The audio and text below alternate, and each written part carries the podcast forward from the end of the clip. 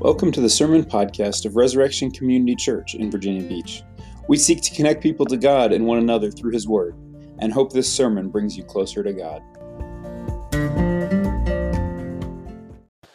All right, awesome. So I am aware that you have you are in the in the book of John. You are in the John series.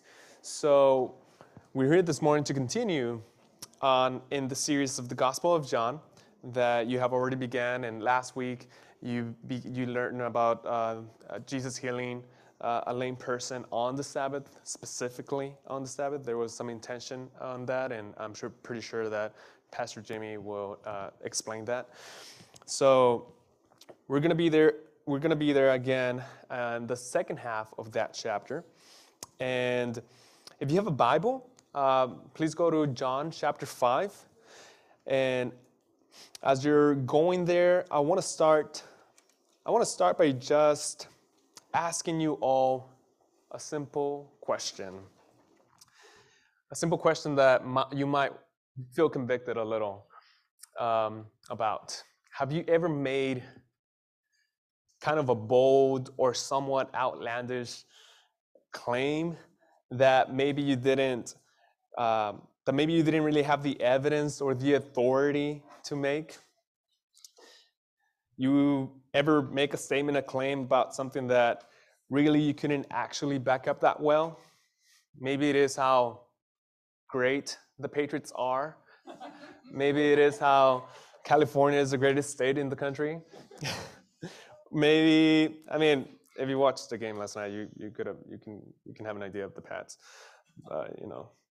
But uh, perhaps you've heard the bold claim of Gerber, you know, the, the little Gerber for uh, kids, saying that their formula prevented children who took it from developing, that who, people that, children who took it would um, develop kind of like immunity towards uh, allergies, like they were not gonna get any allergies. Um, or maybe you heard the other claim from the five hour little bottle energy and, and how they say it's better than coffee, and that doctors even recommended this claim actually cost him more than $4 million in penalties and fees. So there's consequences when people or companies, organizations make outlandish claims, bold, very overconfident claims.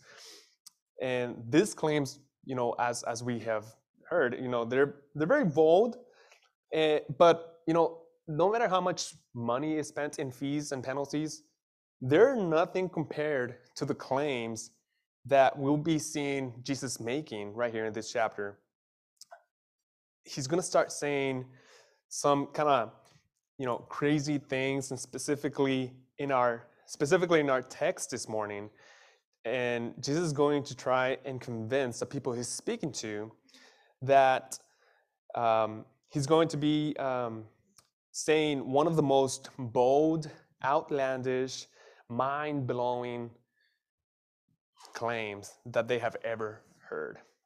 This 30 year old carpenter from Nazareth is going to try to convince them that he is God. Let's pray. Heavenly Father, God, we are gathered right here, God, to learn more about who you are. Thank you, God, for giving us your word to study, to hear. May you open our ears to hear, God, your word, and may you stir our hearts, God, um, to apply, God, what we will learn today, God, from you speaking. God, may you be the one who speaks through me, and may you be the one planting the seeds, Lord, and may you be the one that makes it rain on, the, on our hearts so that we may bear fruit, God, in your time. In Jesus' name we pray. Amen. Uh, so, John chapter 5, if you're there, we're going to read verses 19 all the way to 47. So maybe like 20 verses. So bear with me as, uh, as I read uh, verses 19 through 47 from John chapter 5. I'll be using the ESV. Let's read.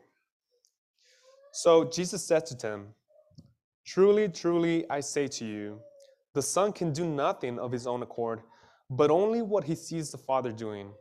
For, for whatever the Father does, that the Son does likewise. For the Father loves the Son and shows him all the things, shows him all, the, all, all that he himself is doing.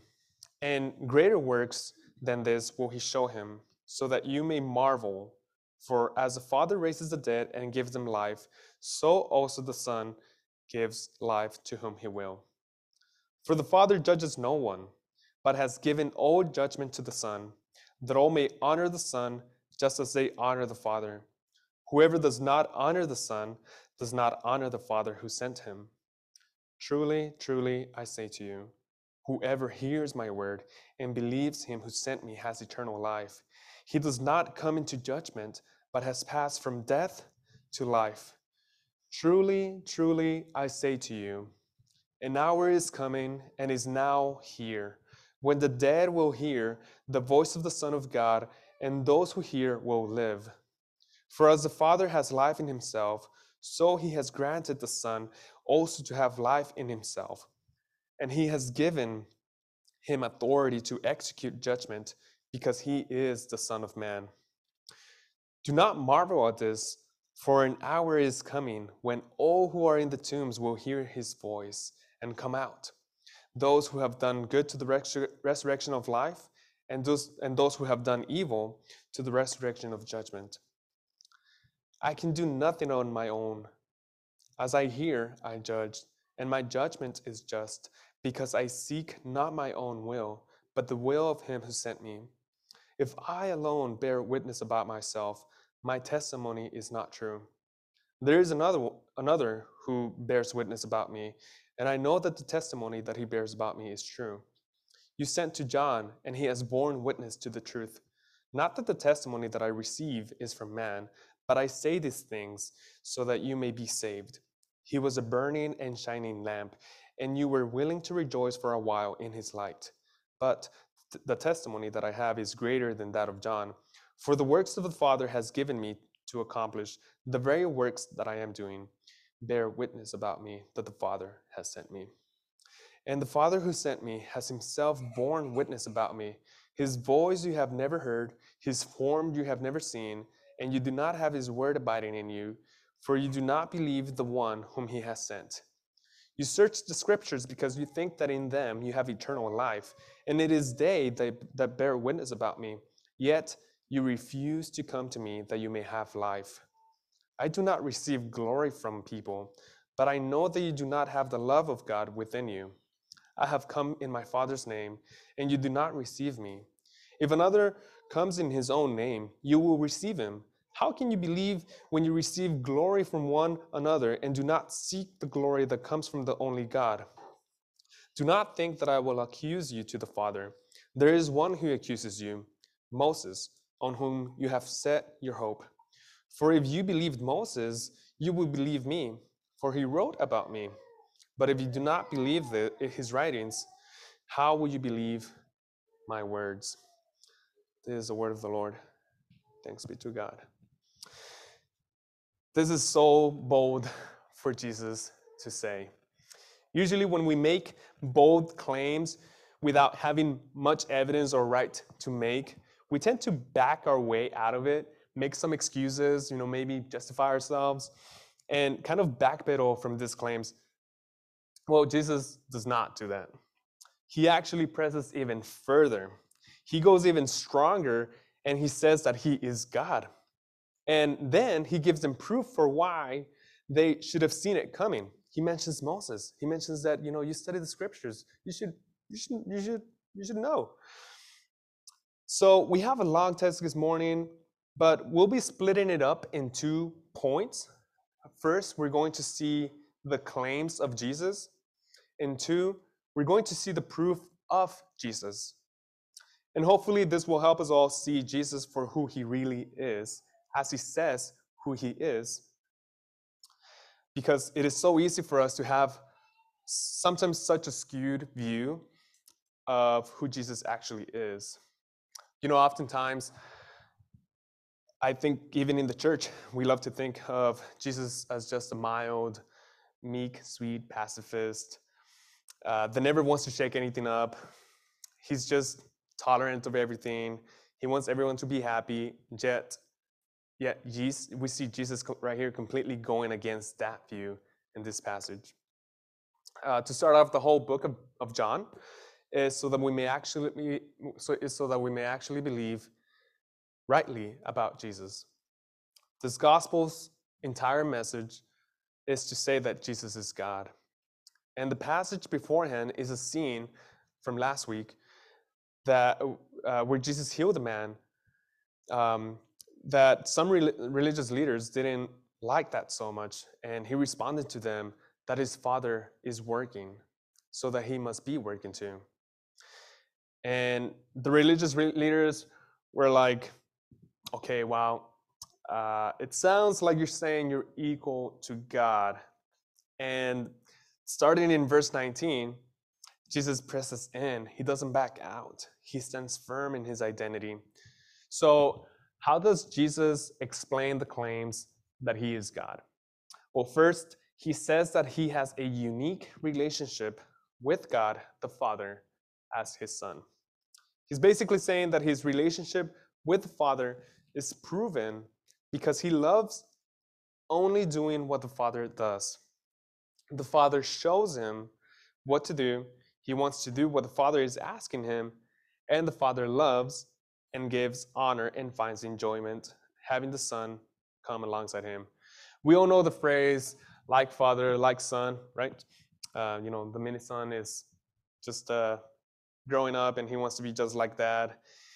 We might picture him, um, the son, were helping the dad in the garage, passing the tools, learning here and there, or doesn't have to be the garage, can be also in the kitchen. I know that dads can cook as well. Um, and helping out with that. Um, the son is just after the father, and many fathers, if you're a father um, in here, don't you find enjoyment in bringing your son alongside you and teaching him what you know eh, eh, alongside your work?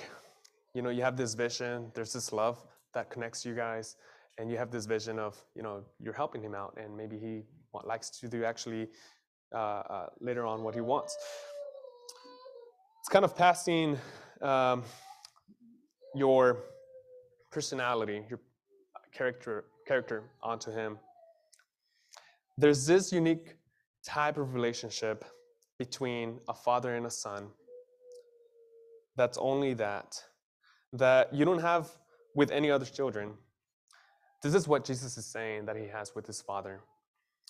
He's saying that he is God because he has this unique relationship as God the Son. The second bold claim of Jesus is that he has the power to give life. Ezekiel 37 comes to mind because it's a field, it's a field, a valley covered of dry bones, and God comes in and he says, I'm going to speak, and the power of my word alone um, will give these bones form, and these bones will have life. It is God alone who is glorified. It is God alone that can bring dead bones to life. And now Jesus comes in and he says, If you want to honor me and glorify the Father, you got to honor me. And the power to bring the spiritually dead to life comes from my voice. That's, that's what Jesus says. You see, he's claiming attributes and characteristics and power that only God has. Jesus is making it very clear that here that he is God. The third bold claim of Jesus is that he has the authority to judge. In the Old Testament, it is clear that God is the ultimate judge, and Jesus here is claiming that he is that judge. Like, think about it, how crazy that is. If, if, if, if I, I were standing, standing here in, in front of you all and say, hey, y'all, one day, all of us are going to be um, facing judgment.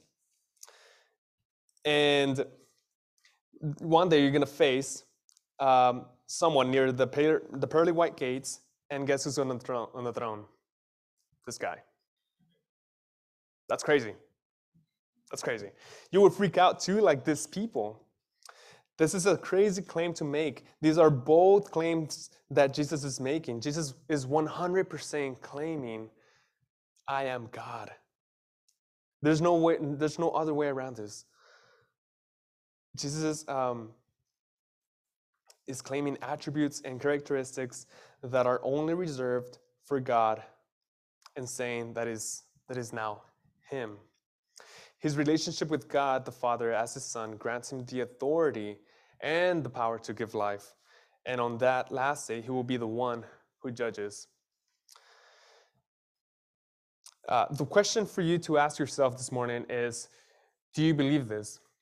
Do you actually genuinely believe, believe this message, message that the Son is Jesus and that Jesus has the power to give life, He has the power to judge, and He is, He has this unique relationship with the Father. Because reality is that Jesus is teaching here that on the last day, we will all face judgment that he will be the, and that he will be the judge. Verse 29 says, "Those who do good to eternal life, and those who do evil face a greater judgment and separation from God." Now, at first reading of that, it might kind of seem like, okay, good people go to heaven, bad people go to hell. But if we look at what the Bible as a whole teaches, here is, is what it teaches here. It teaches there is not one that does good. If you if you look in Romans 3:12, it says that no one is righteous. There is not one that loves the light, that in our sinful flesh, um, it doesn't want to honor God. In our sin, we instead love the darkness. So according to this, it's not good. Um, it's not good people go to heaven and bad people go to hell it is everyone is under judgment. Everyone is under the weight and condemnation of our sin. That we cannot get to life when we are spiritually dead in our sins. But the good news is that in John 3, which Pastor Jimmy preached a couple of weeks ago, is that Jesus taught even those who love the darkness, all of us, that if you believe in him, if you see the light of Christ, that he will raise you to new life. And that it is those who do good. Jesus says, It is those who do good that love the light. So, what Jesus is teaching here is that in order to do good, to resurrect to life, you first have to be completely changed on the inside. He's not saying that it is that it's the good that you do that will save you. It is only the proof it is only proof that you're living. The works in our life are evidence of our faith, and James, the brother of Jesus, explains that fully in James chapter 2 that without works, faith is dead. You know, know it, faith and works are tight, they, they correspond to each other, but the stepping stone is faith. Um, it is uh, the works in our life are evidence of our faith, uh, like I said, and you can see it in, in the book of James. The good only comes after you. The good only comes after you have been raised to life by Jesus. And in verse 24, it says that those who are raised from death to life are the ones that hear the words of Jesus and believe. The Apostle Paul says in Romans as well, in, in Romans uh, 10, verse 17, that faith comes by hearing, and hearing the word of God. The only way for sinners like all of us to be raised from spiritual death to spiritual life is to place our faith that Jesus, the Son of God, came to die on a cross to forgive us of our sins and make all things new. We see this in John 3:16. So, in the last day, and Jesus is there, he's not going to ask you how many times did you go to church, how many groups you led, how many verses you memorized, um, how many serving teams were you on. He's going to ask you instead, Did you hear my voice and believe? He's going to ask you, Do you believe that I'm the Son of God? Do you believe that He, Jesus, is the only one by which we are able to have partnership with the Father, have redemption, peace, and eternal life? For those who are hearing this for the first time, Jesus says that you, if you respond in faith, that he is the true Son of God who died for your sin so that you could find life in him alone. That right now, in this moment, you can pass from spiritual death to spiritual life with him forever. let's not be like the religious leaders that were constantly reading scripture and like from morning to night, yet still they were blind to see Jesus. They were scared. Let's have ears to hear, to hear what Jesus claims about himself and accept it and follow him. Would you do that this morning? Would you accept Jesus as your personal Savior? For the rest of us, if you have been attending church for a couple of years, I would ask can we reorient our minds on this Jesus? Can we give up this mild, tolerant, sweet, everybody's buddy Jesus? Jesus makes claims not only about himself, but about us too, like to push up, to push against our culture. Romans 12, uh, 1, 1 through 2, it says, you know, be renew your minds. Um, do not conform to the patterns of this world. And Jesus lived that pattern, lived the pattern that we're supposed to live. We need to live this pattern for the sake of godliness, for the sake of following Jesus. It's just something natural that comes after receiving Jesus and having faith. Will we follow him all the way? Would we believe this? Would we live in submission to this? And would we praise this Jesus, the Son of God, that leads us to eternal life? It all starts by hearing Jesus. He's, he repeatedly says right here in this passage, truly, truly, uh, those who hear, right? Um, uh, the dead will hear. Um, uh, whoever hears my word, and and so on. It begins. It begins by hearing Jesus. Let those who have ears to hear hear the word of God. Let's pray. Heavenly Father, God, thank you for your word this morning. God, may you instill in our minds and in our hearts that you are the real Son of God, that you are the Son of Man, and that you are here to give us life, that you are here to give us a fresh perspective of who you are. May our view and vision of this reality and this truth shape how we live for you, God. Shape how we walk our lives, how we behave at our workplace, how we behave outside in public. May you give us the courage, God, to let our light shine and to share the gospel, God, with those who are in our in our path. May you be the one who speaks, and may we share, God, that you are the Son of God.